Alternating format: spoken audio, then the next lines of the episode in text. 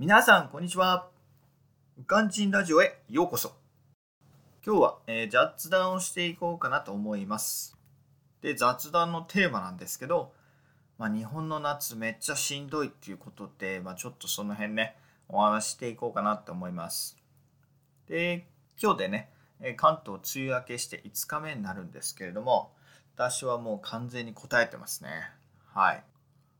もう昼間だけじゃなくてね、もう朝とか夜も暑くて困ってますね。私、朝は散歩に行くんですけれども、だいたい30分ぐらい行くんですかね。だいたい5時台に行くんですけど、もう5時台から暑いですね。もう帰ってくる頃にはもう、はい、背中が汗でびっしょりですね。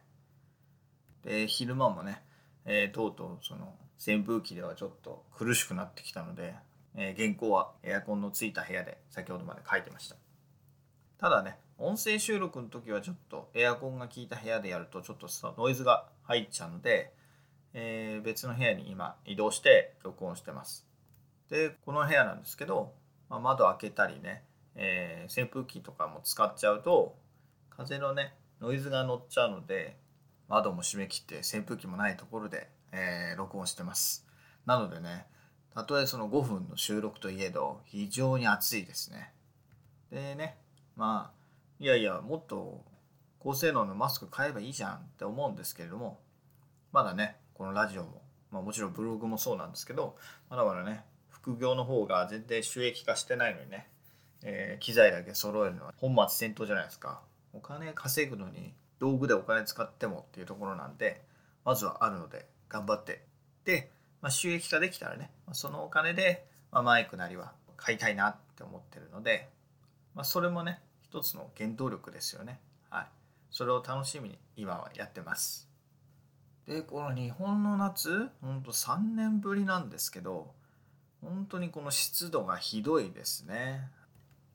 去年までいたエジプトなんかに比べると本当に過ごしにくいですね。数字上は日本30度ぐらいですよね。上がっても345ぐらいですかね。なので、まあ、エジプトに比べればね10度前後低いんですよね。エジプトですとねその昼間は45度ぐらいまで上がるし夜もねなかなか冷えなくて、まあ、30度オーバーの日が多いんですけれども、まあ、湿度がね20%しかないんでものすごくカラッとしてんですよね。でそれってちょっと考えたんですよね。日本でそんなような場所があるかなと思って。ねやっぱ例えがないと分かりにくいですもんね。なので例えをちょっとね今考えてたんですけどとすいません。ちょっと例えが見つからなかったんではい。うまくご説明できないんですけどサウナとも違うんですよね。日本のサウナの中も結構結構かなりジメジメしてるじゃないですか。もっとねカラッとしてるんですよ本当に。現状状況をまあ簡単に説明すると、まあ、夏なんかもねこう45度とかの中も私現地にいた頃はエジプトの支店長とよくゴルフ行ってましたけれども炎天下の中でゴルフやったことある方だと分かると思うんですけれども、まあ、日本の場合はねポロシャツなり、はい、ハーフパンツがあの肌にくっついてくるじゃないですか。このひっつく感じ。汗でひっつく感じがもう最悪の状況を作るんですけれどもそれがね全くないんですよね。ゴルフとかちょっとそういう運動をしててもその脇汗をね少しかく程度でそれ以上はこう汗を感じないんですよね。汗を感じる前にこう汗がどんどんどんどん蒸発しちゃうんで逆にねあの水分補給しないで熱中症になる可能性が高いんですけれどもただねその日差しがめっちゃ強いんでその帽子だったりとかのその日焼け対策はもう完全に必須なんですよね帽子とかあとはサングラスですよね。あとは日焼け止め。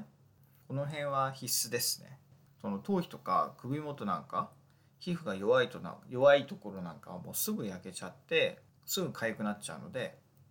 日差しの強さはもう日本の比ではないと私は感じてます。でまあそんなこんなでね、まあ、日本とエジプト、まあ、夏の気候に関しては一長一短があるんですけれども、まあ、私としてはねそのやっぱり湿度が低い分エジプトの方が過ごしやすいかななんて今感じててちょっとエジプトもエジプトの日々がね恋しいなってちょっと思ったりもしてますなのでね、え早くコロナがなくなってくれることを願ってます今日は完全に雑談でしたということでご清聴いただきありがとうございました。バイバイ。Have a lovely evening.